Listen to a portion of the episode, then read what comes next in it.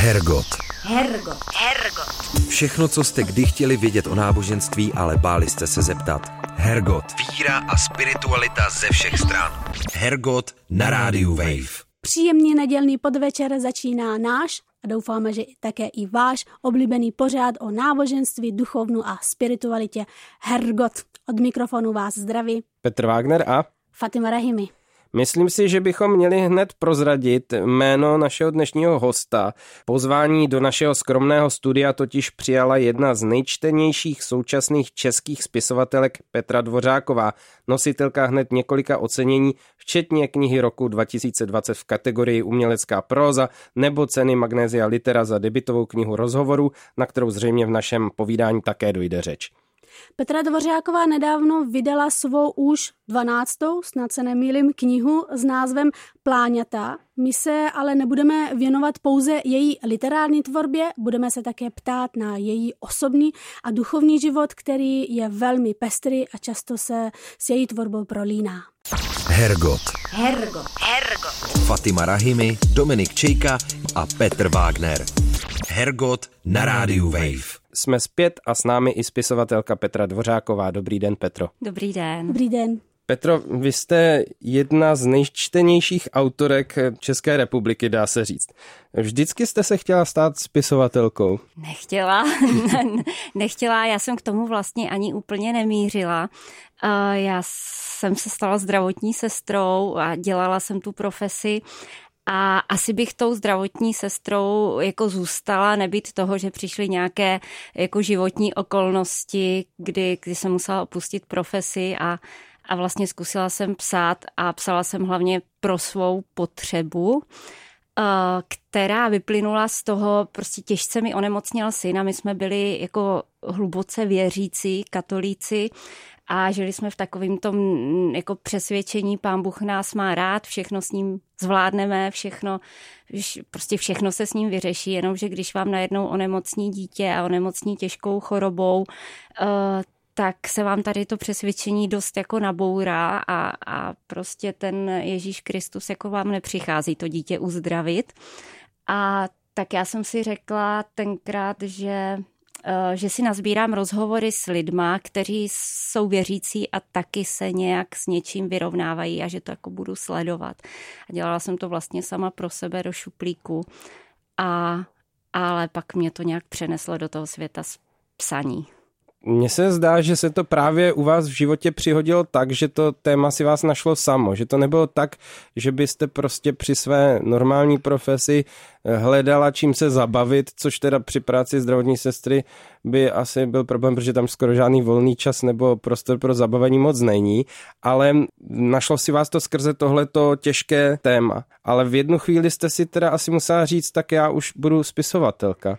A kdy to bylo? Kdy se to stalo? No, to asi bylo tím, že eh, já, když jsem vydala svou první knihu, k čemu jsem teda taky přišla trochu jak slepák houslím, protože já jsem vlastně jenom po nějakém čase, kdy jsem měla zpracovaný ty rozhovory, tak jsem je poslala tenkrát do nějakého společenského magazínu a z toho mi teda zavolali z, vyda, jako z vydavatelství Martin Šter a nabídl mi, jestli bych nechtěla vydat knížku a tak kdo by řekl ne?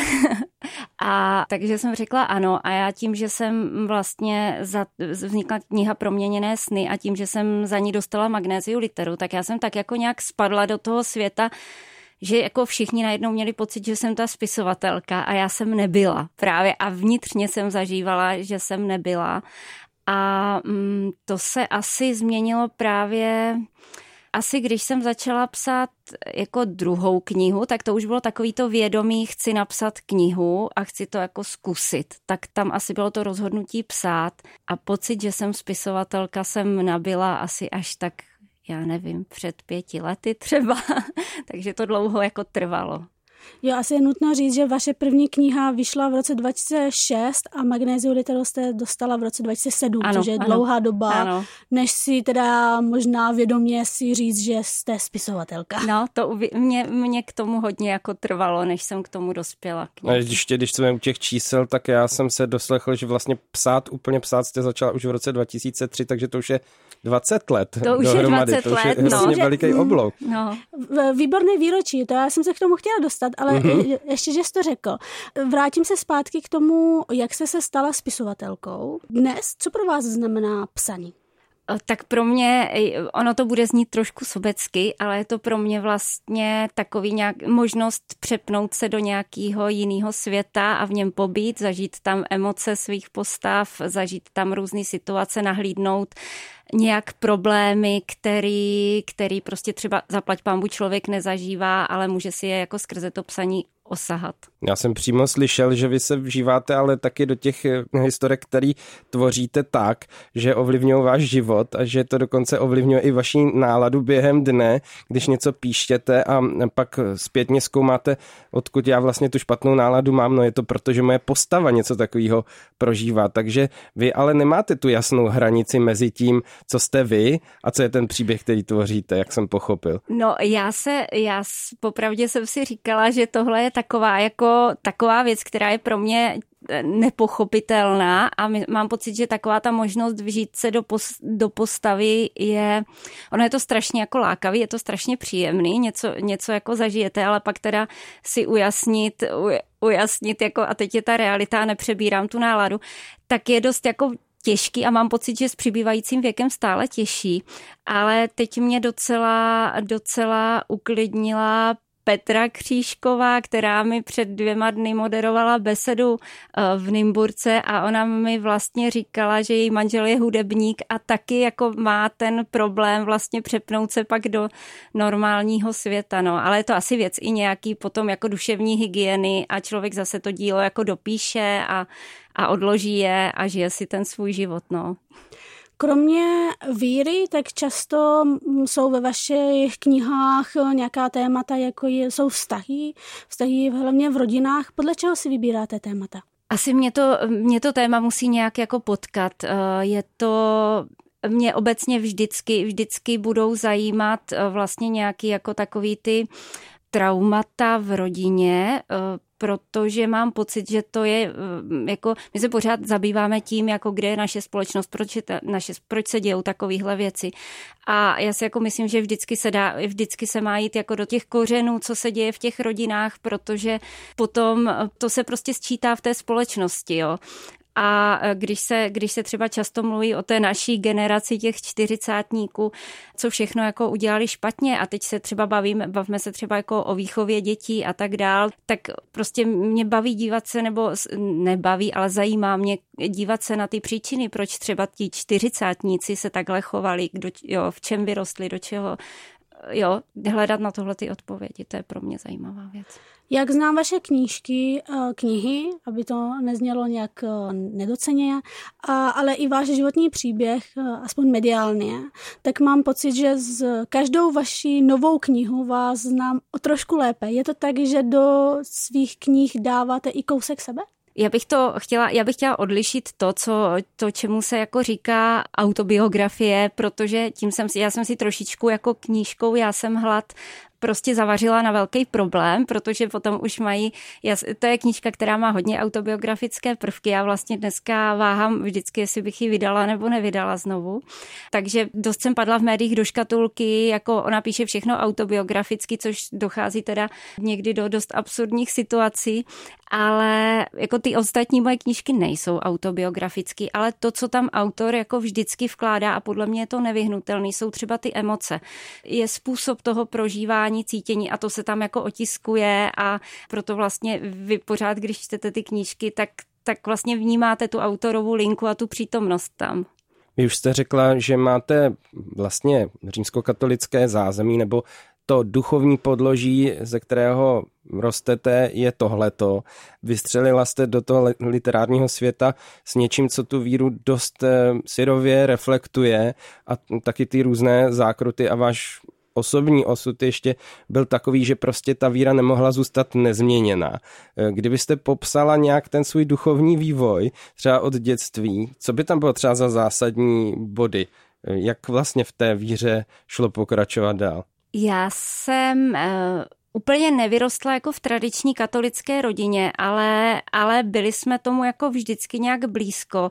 A já jsem asi ve 14 letech zažila to, čemu se říká náboženská konverze. A to jsem teda netušila, jaký vlastně jsou jako takový psychologicko-sociologický mechan, ani jsem nemohla v té době tušit psychologicko-sociologické mechanismy náboženské konverze, takže jsem samozřejmě žila v tom, že mě zasáhl Bůh, šla jsem do kláštera, zažila jsem vlastně úplně takový to ultrakonzervativní e, prostředí.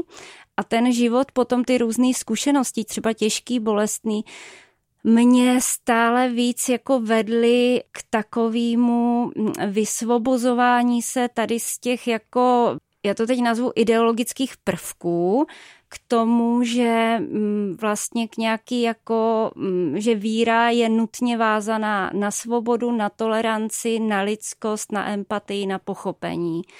A tím pádem mě to vlastně trošičku jako vyvedlo z té oficiální katolické církve, protože tam jsou prostě, a tím, ne, tím neříkám, že jsem vystoupila z církve, ale prostě je tím definovaný jako můj postoj a odstup k, jako k některým věcem, které ona i třeba veřejně proklamuje. Říkala jste, že ve svých 14 let, což je vlastně hodně ještě útlým věku, jste procházela náboženskou konverzi. Jak ta náboženská konverze teď, teď zpětně vypadala? Tak uh já jsem uh, úplně jako prakticky, je to tak, jak asi si můžete setkat s mnoha mnoha příběhy, že člověk prostě třeba přijde na nějakou náboženskou akci, má, má zažije tam tu emoci, že ho jako zasáhl Bůh a teď je ten život teda úplně jako jiný a, a s Bohem bude člověk šťastný.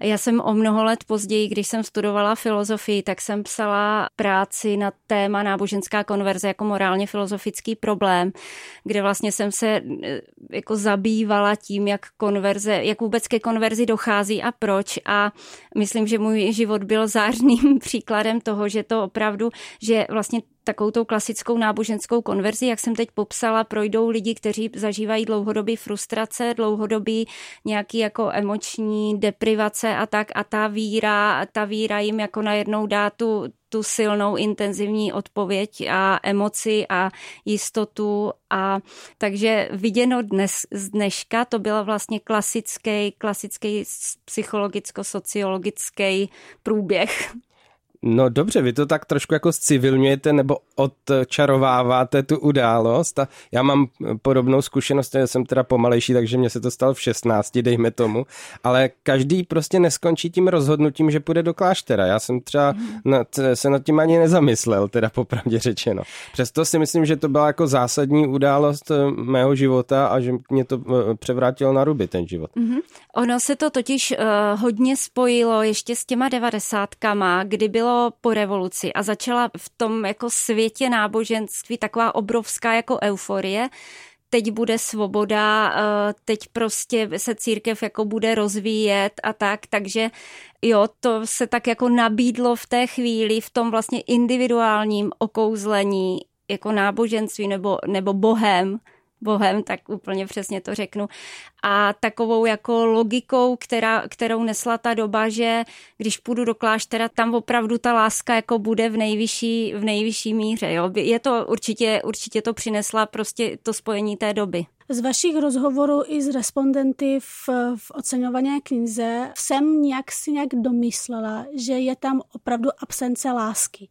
Že často to byly rodiny, které úplně se nedržely pohromadě, chyběla těm lidem po, chyběl pocit štěstí a očekávali, že s Bohem, s Ježíšem a často i vlastně i z farnosti kláštera vlastně ucítí, nebudou mít, budou mít tu podmíněnou lásku. Bylo to i ve vašem případě? Jednoznačně bylo to tady tohle, tady tohle přesvědčení a e, on potom samozřejmě tím životem i tím třeba, že člověk přišel do toho kláštera a zažil jako tu realitu, kterou v těch 14 těžko může dítě domýšlet, ale prostě člověk je vždycky člověk, vždycky bude mít svoje dobré i špatné vlastnosti a jasně, že jeho víra jako může třeba motivovat k nějakým lepším krokům, ale nelze to jako brát absolutně. A já jsem jako v těch 14 absolutně uvěřila, že ti lidé takový budou. A, a to drobe, drolení se potom zase zpátky k té realitě byla, byla teda jako poměrně náročná cesta. Ale jednoznačně to bylo i u mě. Prostě vyrostla jsem prostě v nějakých podmínkách, které nebyly optimální a, a ta víra na to, na to přišla jako obrovská nádherná náplastná bolest. Hergot. Hergot. Hergot. Všechno, co jste kdy chtěli vědět o náboženství, ale báli jste se zeptat. Hergot. Hergot na rádiu Wave. Já bych se možná ponořil do té doby, kterou možná někteří z posluchačů posluchaček nepamatujou. A sice jaká mohla být atmosféra v uzavřeném prostředí kláštera právě v těch devadesátkách. Dovedu si představit tu kolizi eh, člověka nadšeného nově nabitou vírou, který potom najednou narazí jak na zeď na ty struktury. Tak eh, co vás vlastně odstředilo z toho prostředí? Co bylo to hlavní? Tak uh, abyste si představili klášter v devadesátkách, tak dneska jsou to poměrně už jako strukturované instituce, které si zase jako drží svoje pravidla. Dneska se do, ve 14 vás do kláštera nikdo nepřijme. Uh-huh, to, je, uh-huh. to je velký posun. Jo, to je, to je jako docela bych řekla základ. Kdežto tenkrát v té euforii bylo vlastně nastavený ty sestry. V podstatě byly rozmístěny po republice, po různých bytech, domečkách a najednou se vraceli do svého mateřince, který, což byly vlastně Rajhradský kasárna, nebo původně to byl jejich mateřinc, zabrala to armáda, v na, budovy v naprosto zdevastovaném stavu a do nich se vrátilo, dejme tomu, 80 žen, z nichž prostě 95% bylo nad 70 let věku. Potom tam bylo teda takzvaně my mladé, kterých bylo asi, to byly jako asi tři, tři, čtyři holky nad 25 let a potom teda já 14 letá. A to, co já bych tam normálně snad asi i zůstala v tom klášteře. Já jsem jako tam tak nějak zakotvila a ty dny tam byly daný e, nějak ne duchovně, ale úplně tím e, bojem o to holý přežití, protože si představte, že tam, že jste v budovách, které jsou úplně zdevastovaný, neteče tam voda. Když už tam máte někde spát, tak je to taková ta vojenská drátěná postel, kde prostě spadnete až k zemi. Jo, takže to by jako, jako fakt těžce těžce, těžce bojové podmínky a nebyla pracovní síla. A já bych v tom asi asi zůstala, nebýt vlastně toho, že i v ženském klášteře eh, existují, existují pletichy a intriky. A my jsme si to potom jako s tou sestrou po letech, kdy ona taky byla z kláštera venku, tak jsme si to vlastně řekli a zasmáli jsme se tomu. Ona se mi za co si chtěla pomstít a řekla představeným, že se někde cestou do školy scházím s nějakým klukem. A na to konto oni mě, to mě bylo asi už 18, tak mě z toho kláštera prostě vyloučili. Takže, na základě pomluvy. Teda. Na základě pomluvy té sestry, která teda, eh, ale nutno, nutno říct, že já si myslím, že jsem jako udělala jí něco špatného, jo, té sestře, že jako ona, abych jako tady neřekla, ona se mi takhle jenom jako pomstila, tak si myslím, že jsem taky někde něco jako řekla, ale, ale už si ani jako nepamatuju, co, prostě bylo to asi něco dětinského. A já jsem to nevěděla, proč oni mě vyloučili, prostě mi jednoho dne přišli oznámit, že nejsem vhodná pro hřeholní život a, a nazdar. Nevysvětlovali a, Ne, nevysvětli. A pak mi to vysvětlila po letech ta sestra, která teda jako taky odešla. Probrali jsme to spolu a bylo to takový jako vlastně strašně fajn, že jsme se tomu už zasmáli jako nějaké takové mladické nerozvážnosti. Ale to bylo vlastně, jo, tam za, začnete prostě zažívat, že ten, že je to prostě svět uzavřený komunity, kde v každém kolektivu vám nastanou jako problémy, natož v takhle uzavřeném ženském kolektivu. A každodenní život tam vypadal jak? My jsme mluvili o nějak, jak vypadaly prostory. Mm-hmm. Tak stávalo se tuším, stávalo se tuším někdy po čtvrté, začínalo se tím, že se šlo do kaple na poklonu a na modlitby. Ta poklona teda spočívala v tom, že člověk jako padnul na kolena, přitiskl čelo na zem a nějak jako měl vnitřně vzdát úctu Bohu, což teda znamenalo, že člověk někdy usnul, protože, protože prostě ta úrava byla dost velká. Modlilo se, potom se eh, prostě byly nějaký snídaně, mm, vlastně vždycky u jídla byla možnost jako mluvit, jinak, jinak bylo vlastně celý den hluboký mlčení a většinou se šlo jako pracovat, což teda pro nás mladý znamenalo opravdu zasypávat výkopy, tahat, tahat k belíky s vodou celý den, prostě co, co bylo jako fakt nutné jako k tomu přežití a vlastně se prokládalo modlitbou. Jednou týdně se v noci vstávalo na modlitby jako ještě taková jako speciální věc, že se chodilo prostě ve čtvrtek v noci, jako kdy Ježíš bděl v Getsemanech, tak se jako chodilo za ním hodinu modlit a, a ty dny běžely prostě takhle. A ten život nebo ten rytmus vám vyhovoval, že jste tam vydržel čtyři roky, to není úplně tak málo. Byl náročný, představte si 14-letý dítě, který, který prostě tam někde opravdu zasypává výkopy, ale uh, mě to ku podivu nevadilo. Já jsem jako tomu vděčná i za jednu věc, že mě to naučilo jako velice tvrdě pracovat a velice jako vytrvalé, protože trpělivost nebyla moje jako silná, silná stránka a dobrá vlastnost, ale tam, tam prostě to bylo takový rytmus a takový jako nekonečná práce, kdy ty, kdy ty sestry opravdu, vždycky si vzpomínám na jednu sestru, kdy jsme tam už někde úplně zničený seděli a, a já jsem možná dala do nějaké knížky. Seděli jsme tam a, a přebírali rybíz už jako někdy k večeru a, a ona se na mě strašně rozčílila, že jako pracuju jednou rukou a že udělám jako málo práce. Takže to vás strašně jako vycvičí tady tohle. Já si dovedu představit teda, že potom co čtyři roky dřete a svoje eh, léta rozkvětu prožijete prostě v hrozný dřině, ještě do toho se snažíte studovat, předpokládám, že to šlo paralelně jedno s druhým a pak jste ještě z toho prostředí vykopnutá bez odůvodnění, že to s vírou dost eh, zatřese. Přesto se mi zdá, aspoň podle toho, co můžu pozorovat i z těch knížek, že jste o ní nepřišla definitivně, že se to jenom nějakým zásadním způsobem proměnilo. Kam se to posunulo pak?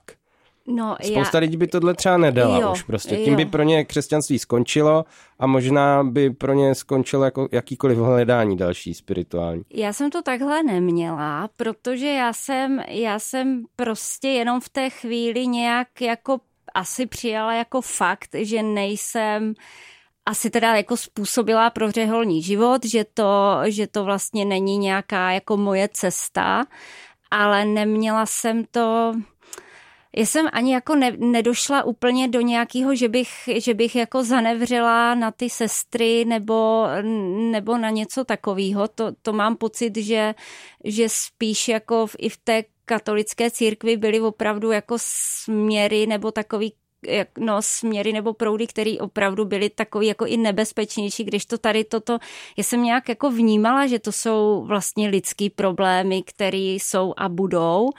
A vlastně věděla jsem, že když jako odcházím z kláštera, že asi jdu jenom do jiného typu jako problému, ale vzhledem k tomu, že prostě jaká jsem byla osobnost, a vzhledem k tomu, jak ten život byl jako komplikovaný různě jinak, tak eh, jsem do těch problémů samozřejmě naběhla plnou parou a nebylo to jako dobře, ale nezanevřela jsem na víru, já jsem se poměrně brzy potom vdala a jako žili jsme takový ten katolický rodinný život až vlastně do toho synova onemocnění, který tak jako nějak ho opravdu jako rozlomil. No. A pokračovalo to jak? V jakém bodě je dneska?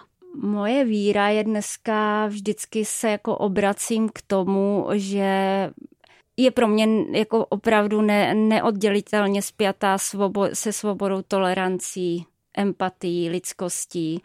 A dělá mi to jako problémy v tom, že velmi obtížně obtížně se mi jako praktikuje, zvlášť i prostě z takových jako důvodů, že, že opravdu není dneska v katolické církvi úplně eh, jako jistota nějakého úplně základního bezpečí. Vy jdete ke zpovědi a nevíte, kdo tam sedí a ten člověk má nad váma opravdu velikou moc a tak dál.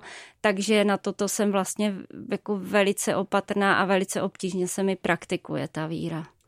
Ještě když se vrátím snad naposled k, k tomu životu v klášteře, napadlo mě, jestli vás někdy napadlo nějaký pocit lítosti, že jste byla odejita, že jste tam nemohla zůstat. Jestli takový pocit jste někdy během svého života cítila? Tak měla jsem ten pocit lítosti jsem měla hlavně, hlavně ze začátku. Potom eh, daleko víc, ale jsem měla pocit lítosti ne, a mám pocit lítosti, že jsem tam šla, protože já jsem se vlastně připravila o pubertu, což je jako strašně důležitý období v životě, který, který už jako nikdy nedoženete. Takže jo, čím jsem starší, tím víc lituju, že jsem tam šla a, a že prostě ten život byl takový, že to jako umožnil. Ale jako vlastně vzpomínám na to, i když to bylo těžký a bylo to v mnoha ohledech opravdu jako patologický, protože 14 letý dítě nepatří do kláštera, tak, to, tak mě to jako strašně naučilo a jako vzpomínám na to čím dál víc s takovou jako nostalgií. Jezdím na ten hřbitov, kde dneska ty sestry, kterým tenkrát bylo přes 70, tak tam leží jako jedna vedle druhé. Ta komunita je už úplně prostě maličká, protože úplně se nenastartovala tak, jak měla, ale je to pro mě, jak, cítím jako nostalgii spíš to téma jakoby zamražené nebo zamlčené puberty, to si myslím, že je docela univerzální moment u spousty lidí, kteří prožili konverzi, zvlášť v nějakém tom buď probuzeneckém prostředí, anebo v konzervativnějším eh, prostředí. Eh, stává se, že to někde vylítne, třeba ve středním věku, anebo prostě během krize středního věku. E, něco takového na sobě nepozorujete, nebo že, no. že by se vám to jako vrátilo třeba teď, tuhle tu dobu? Víte co, ono se vám to jako vrací vlastně pořád a dohání vás to pořád. Jo? Úplně ta obyčejná věc, že, že e, prostě si neodžijete takový ty vztahy s klukama, neodžijete si ten normální první sex v pubertě, e, jo, tak vy vlastně neumíte jako ty vztahy. Jo, vy se je straš... No nebo to rebelství taky, že jo? Nebo to ten vzdor, no, jako to si no, nemůžete jasně. dovolit. To každý vlastně. nemá, ne? Protože, no, protože vy, vy v klášteře jako musíte být ta nejvzornější, mm-hmm. nejpříkladnější sestřička, jo? A to je potom jako hodně těžký. Ale nejtěžší to asi je do, do chvíle, než vy si jako v, už v tom dospělém životě uvědomíte, že to jako, než si uvědomíte, že vlastně vám to, že jste si neodžili pubertu, eh, že vám to dělá nějaký jako potíže životní. Jo? Když to člověk zreflektuje, tak už se od hodně průšvihů dovede jako ochránit, protože jenom, jenom ví, že takhle už ne třeba na vztahy. Uhum. Jak to máte eh, s vírou, jestli ta otázka není moc osobní, uh, s dětma? Máte dva syny. Vedete je k náboženskému životu nebo tam necháváte tu svobodu? Nechala jsem jim svobodu. Myslím, že oni to mají tak, oni jako nepraktikují a, necha, a nechávám jim v tom svobodu a myslím, že, že to tak jako prostě jsem o tom přesvědčená, že je to správně. Myslím, že oni v sobě mají nějakou takovou jako duchovní potřebu, kterou si prostě nějak jako realizují. A teď nemyslím teda to, že když, když syn šel na osmé, po osmé na zkoušku z chemie, takže mi říkal, že teda klečel na koleji mezi postelemi a modlil se, tak to, to, to vždycky mu říkám, vidíš, ty jsi tak věřící. ale, ale, ale myslím, že takovou jako vnitřní potřebu mají a vlastně, že je to člověku přirozený, že jo, potřeba nějakého a roste s věkem, ta potřeba rituálu a, a prostě prostě nějaký takový duchovní realizace, ale si prostě myslím, že je důležitý nechat jim jako svobodu tak, jak tak, jak oni jako potřebují. No. Spíš, spíš si vždycky říkám, že si to jako reflektu z toho pohledu mého života, že kdyby za mnou třeba syn ve 14 přišel, že jde do kláštera, tak první se vyděsím, že jsem udělala něco jako strašně špatně a běžím jako k psychologovi a za, začnu to jako řešit, jo. Takže myslím si, že, myslím si, že svoboda je v tomhle asi nej, nejdůležitější, co může, můžu dát jako rodič. No, ale nemusel by třeba přijít s tím, že jde do kláštera, ale mohl by přijít s tím, že něco jako konverzi prožil. Měla byste tendenci to zkoumat a říkat si, možná jsem udělala i tak někde jako chybu, protože on se musel teda upnout k náboženství, protože něco doma nedostával. Je, No. A nebo byste to brala prostě tak, jo, tak stalo se, tak to má vývoj nějaký. Jo, jako já jako rodič mám v sobě pořád ten zdvižený prst, takže nejen při konverzi, ale při čemkoliv, co mám pocit, že třeba on dělá špatně, tak si vždycky prvně říkám, nebo oba dva, tak si vždycky říkám, Petro, jako zamysli se, kde jsi to, kde jsi to jako udělala blbě, že on dělá teďka tady tohle. Takže určitě, i kdyby tam byla jako nějaká silná tendence jako konvertovat, jako k čemukoliv. Ono, jako nemusíme konvertovat jen k náboženství, ale můžeme mm-hmm. jako, že jo, k nějakému úplně extrémnímu životnímu stylu, jo, nebo něco, něco takového.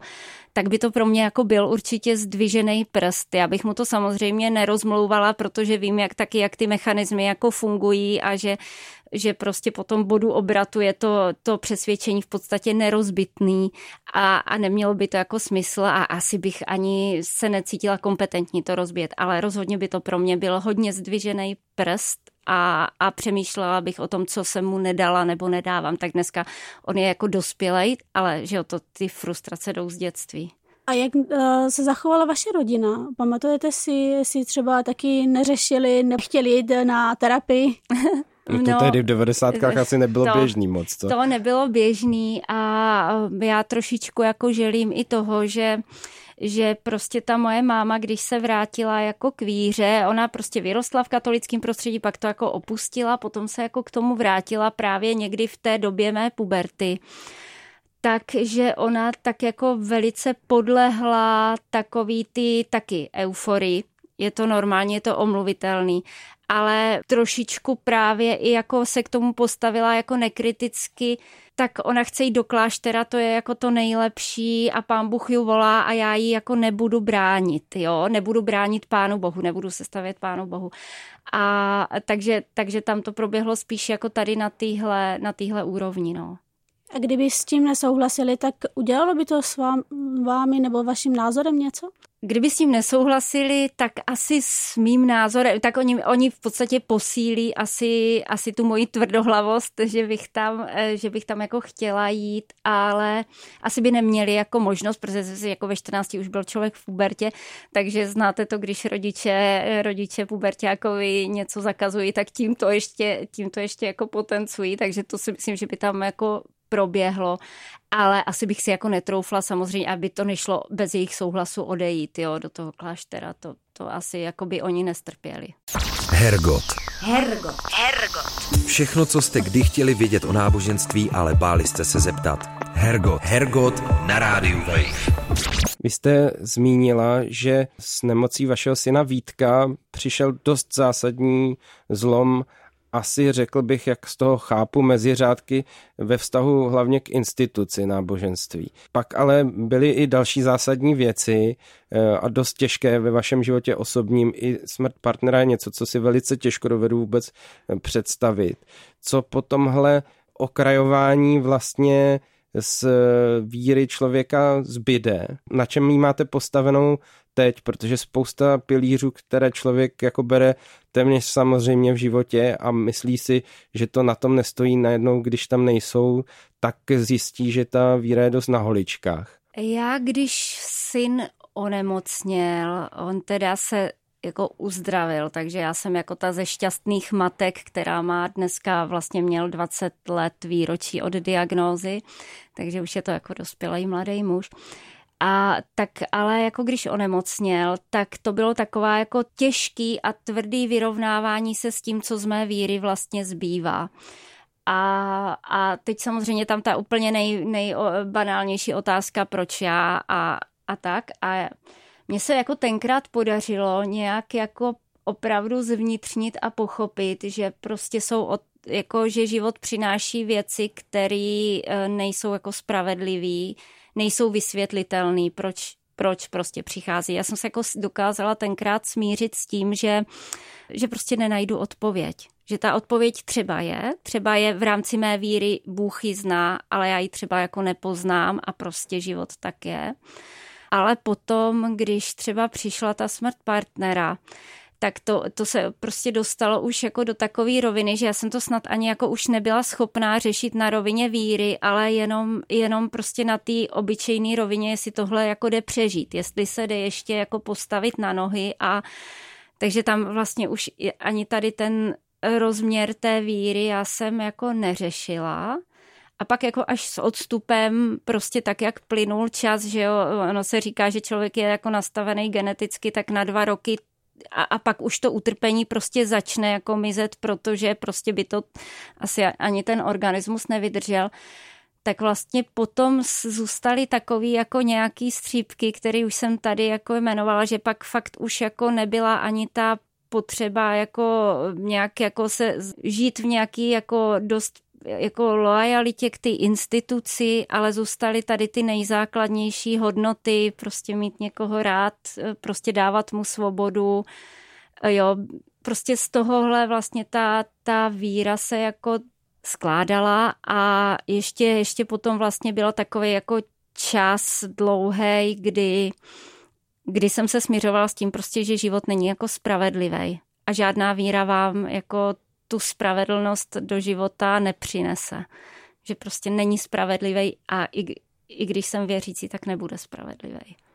A co vám ještě zbylo z těch specifik to, těch křesťanských, jako třeba v poměru k Bibli, kterou člověk, když se obrátí, tak má tendenci si myslet, že tomu úplně rozumí a že samozřejmě všechno doslova je tak, jak je to napsaný, nebo v poměru k rituálům a k nějakým mhm. věcem, na který si člověk zvykne, že jsou součástí toho prožívání. Jo, uh, pro mě, čím jsem starší a a taky je to zase jako psychologicky, asi to odpovídá tomu, že člověku roste potřeba rituálu a je to jako něco, já jsem vlastně v takové jako situaci, že, že strašně toužím po tom katolickým rituálu, že jo, že, že katolici opravdu jako věří, že to, ten chleba se mění v to tělo Kristovo a a navzdory tomu, že, že se jako uvědomuju tu iracionalitu, tak ten rituál mi je prostě strašně blízký.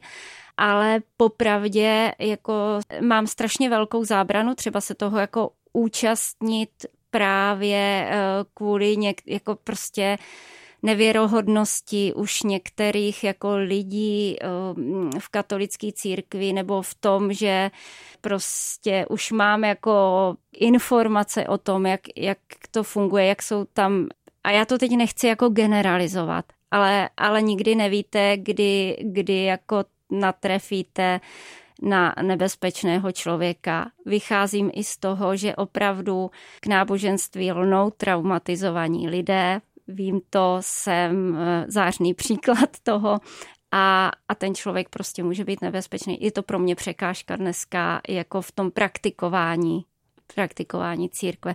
Jako čtu Bibli, vracím se k ní, vracím se k modlitbám, vracím se k breviáři třeba, který jsme se v klášteře modlili, je to pro mě pořád jako něco blízkého a jako obracím se vnitřně k Bohu, ale, ale je pro mě jako velice těžký praktikovat. Jak jste říkala, život není spravedlivý. Kde vy berete sílu na to zase ráno vstát a pokračovat v tom, Přitom víme, že není spravedlivý. A víme, že stáváte dost brzo a píšete od půl šestý ráno třeba. Já možná, že já to mám strašně jednoduchý oproti řadě lidí, kteří, já to tak jako pozoruju u svých vrstevníků, že jako mají čím dál pocit, jako že jako s tím věkem padají trochu do těch depresí a tak a, a ta krize středního věku a všechno možný, ale já to mám trošku jako obráceně, protože mě prostě ten život na začátku strašně jako naložil. Takže pro mě úplně každý obyčejný den, kdy jako vstanu a, a vím, že mám jako zdraví děti a že teda můžu dělat úplně v klidu svou práci a a jako nikdo neumírá nebo neděje se žádná katastrofa, tak pro mě je to fakt jako taková jako obyčejná radost, která mi, kterou, která mi prostě funguje. Jo? Já, já se jako považuji za šťastného člověka. S tím vědomím, že život není spravedlivý a to, že teď jsem šťastná, neznamená, že, že jako budu zítra šťastná, ale moc chci být šťastná zítra. Možná já si to tak trošku vysvětluju, že ta vaše kontinuální tvorba je taky zdrojem nějakého štěstí nebo něčeho, co ke štěstí přispívá. Mě hrozně překvapilo eh, v rozhovorech, eh, co jsem poslouchal během let, že vždycky jste se vyjadřoval k aktuální knížce, ale v hlavě už vám běžela nějaká další knížka. Ta poslední, co teďka je aktuální, je knížka Pláňata, což je řekněme, taková sonda do toho, jaký je dětství dospívání na přelomu 80. 90. což teda eh, se mě týká osobně, tak je to pro mě taky velmi jako přitažlivý eh, téma. Co vám běží v hlavě paralelně už teďka? No. Jestli tam něco máte v záloze už. A já, já už nemám v hlavě Já už mám ve vydavatelství, ale, ale, ale, ale to není, ono totiž, ono to, to někdy vypadá tak, že jako spisovatel prostě napíše knížku, vydají, napíše, vydají, ono to tak není. A člověk má jako rozpracovaných spoustu věcí, spoustu let a prostě někdy něco dokončí a já jsem už jako dlouhou dobu dělala právě takový jako román, ale tím neříkám, že on vyjde, jo, to, to prostě vůbec nemusí dopadnout. Ale dělala jsem takový román právě, který se jmenuje Návrat a je to o devadesátkách a o tom návratu do kláštera, eh, kdy jsem si jako vyfabulovala takový jako příběh, příběh eh, prostě mladý, asi 25 letý sestry, která právě zažívá tady to, protože jsem si taky říkala, že to je taková neopakovatelná doba, že ji chci nějak aspoň románově zpracovat. Takže na tom už jsem jako hodně dlouhou dobu pracovala a dala jsem to přečíst svému redaktorovi, ale to jako jestli uh, ještě to nepřečetla ani a jestli to jako tak vůbec nevím, jestli to vydám prostě. A je to nějakým způsobem i návrat k vaše první knize? Čerpáte z těch rozhovorů, co jste dělala 20 let zpátky? Je to, není to úplně jako, že k celé knize, ale vlastně inspirací mě tam byla jedna úplně pobočná postava v tom ději, kde prostě jsou tam ve skutečnosti asi jako tři věty, tři věty jedné řádové sestry a z toho jsem si jako na, vlastně vyfabulovala román. A je to, je to v jistém smyslu pro mě vlastně návrat k tomu, i k těm tématům, k té době, že jo, v, které, v které to vznikalo relativně. No a když jsme pořád u toho vracejícího se ohlížení, nějak skrz ty brýle těch rozhovorů 20 let starých máte dojem, že se i to prostředí kolem víry, prostředí kolem křesťanství, specificky kolem římskokatolické církve změnilo? Proměnilo se k lepšímu, k horšímu, nebo jak to vidíte teďka? Mm pro mě k horšímu a zkusím vysvětlit, proč. Eh, když přišly ty devadesátky, přišla svoboda a eh, do těch, eh, do těch třeba seminářů, i do těch klášterů, šlo spoustu vlastně takových jako mladých, nadaných lidí, kteří opravdu jako chtěli žít duchovně, byl tam, byl tam prostě ten zápal. A jenomže, jenomže prostě ti vychovatelé, a byl to problém i v tom klášteře, ale je to byl a je to problém i v těch kněžských seminářích. Oni vlastně, tak jak tady byla ta pauza 40 letá, tak vlastně nebyla tam střední generace jako kdyby nevyvíjela se ta výchova, takže tak jak v proměněných snech si tam eh, nějaký ten kněz stěžuje, že je v semináři prostě v sedm zamčili a, a, a už jako nesměli ven a jo, že, že to byl prostě středověk. Tak eh, ono tady to se strašně podepsalo na tom, že ti mladí kluci jako v těch devadesátkách tam šli, ještě to jako nějak absolvovali ale eh, ty další generace už to jako neby, oni taky často, mnoho z nich vlastně odešlo potom, potom z kněžství, protože prostě ta struktura byla pro ně jako nežitelná, jo, ten, ten starý způsob života a ten nový se jako nenašel moc. A tudíž dneska, když vidíte, když vidíte eh, prostě jednak úbytek těch eh, seminaristů a jednak prostě vidíte opravdu, a teď jako to taky nechci generalizovat, ale často narazíte jako na člověka, který eh, je knězem a máte jako pocit, že, že nerozumí úplně jako základním otázkám křesťanství tak je to pro mě jako hodně, hodně strašidelná věc, jo. A vždycky si říkám, jak jako tohle řešit. Zase to podle mě začíná u nároku na vzdělání a nároku vlastně nějakých, jako já si, já si myslím, že člověk, který jde do semináře, by měl podstoupit jako opravdu psychologicky vyšetření. On bude pracovat s lidma, uh, jo, mě, měli by tam, a to tam prostě není. Mě u toho opakovaně napadá nejenom při téhle poslední odpovědi, že vaše zkušenosti a vlastně i to, co je zakleto v těch knížkách, by mohlo strašně pomoct v práci těm různým organizacím, které vznikly z dola v poslední době, zvlášť třeba se myslel na někdo ti uvěří, na organizaci, která se stará o oběti zneužívání v církvi. Chtělo by se vám jít do toho pomoct tou svojí tvorbou nějakým způsobem k tomu zlepšení, anebo je to něco, od čeho si chcete držet spíš distanc trochu? Já bych strašně, já bych jako strašně chtěla, aby, aby ta tvorba jako k tomu pomohla, aby prostě něco jako rozkryla nebo, nebo, nebo vedla jenom, jenom k takovému jako tomu obyčejnému, že si řekneme, ano, ten, ten člověk, když když jde na kněze, má prostě, má mít psychologický vyšetření, má být prostě způsobilej. A jo, já bych chtěla strašně, mě čas od času samozřejmě jako píšou, píšou nejčastěji teda ženy, které jsou, byly nebo jsou oběti jako zneužívání zneužívání v církvi. Je to jako strašně pro mě těžký. Mám nějaké možnosti, jak jim jako pomoct. Snažím se, snažím se jako jim pomoct individuálně, ale to, co mě jako strašně frustruje, je, že zas, jako ovlivnit to globálně, ovlivnit to je, je jako strašně těžký.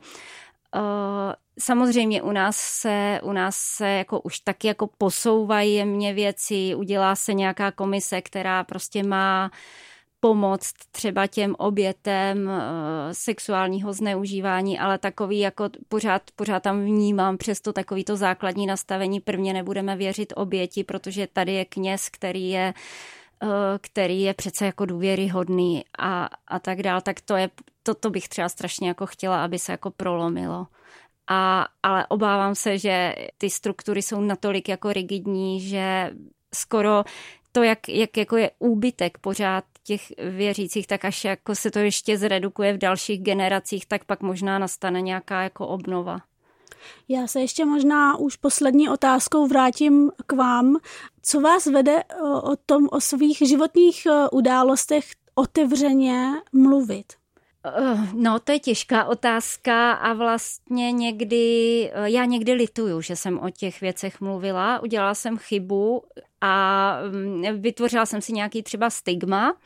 Byla to moje neuváženost Současně ale v mnoha ohledech eh, jako chci o některých věcech mluvit právě proto, že to může někomu pomoct. Pro mě, pro mě třeba knížka Já jsem hlad, která je vlastně hodně autobiografická, tak je pro mě pořád z té osobní stránky vlastně, že si říkám, že jsem ji jako neměla vydávat. Na druhou stranu za ty roky ona mi přivedla už jako tolik lidí, třeba pří, rodičů nebo sourozenců, kamarádů, kteří prostě měli doma jako mají poblíž prostě někoho, kdo trpěl anorexí a podařilo se mu jako zprostředkovat jako odbornou pomoc skrze tady tuhle cestu.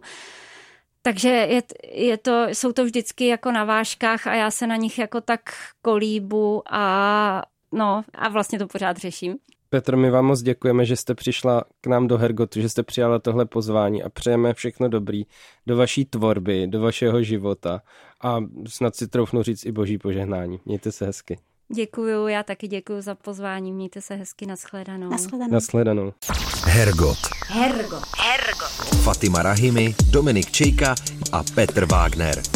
Hergot na rádiu Wave. To byla spisovatelka Petra Dvořáková v rámci Hergotu na rádiu Wave a já ti Faty moc děkuju, že si Petru sem přivedla, protože tohle setkání bylo pro mě úplně zásadní a myslím si, že to je přenosné i na naše posluchače, posluchačky a že pokud někdo tvorbu Petry neznal, tak se do ní určitě teďka pohrouží.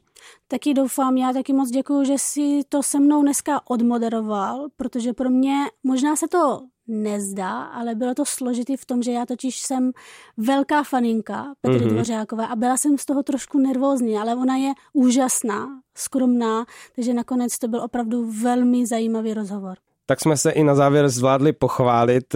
Vydržte s námi a zase s jiným tématem příští týden na rádiu Wave v 6 hodin večer v neděli. Ahoj. Ahoj. Hergot. Poslouchejte podcast pořadu Hergot kdykoliv a kdekoliv.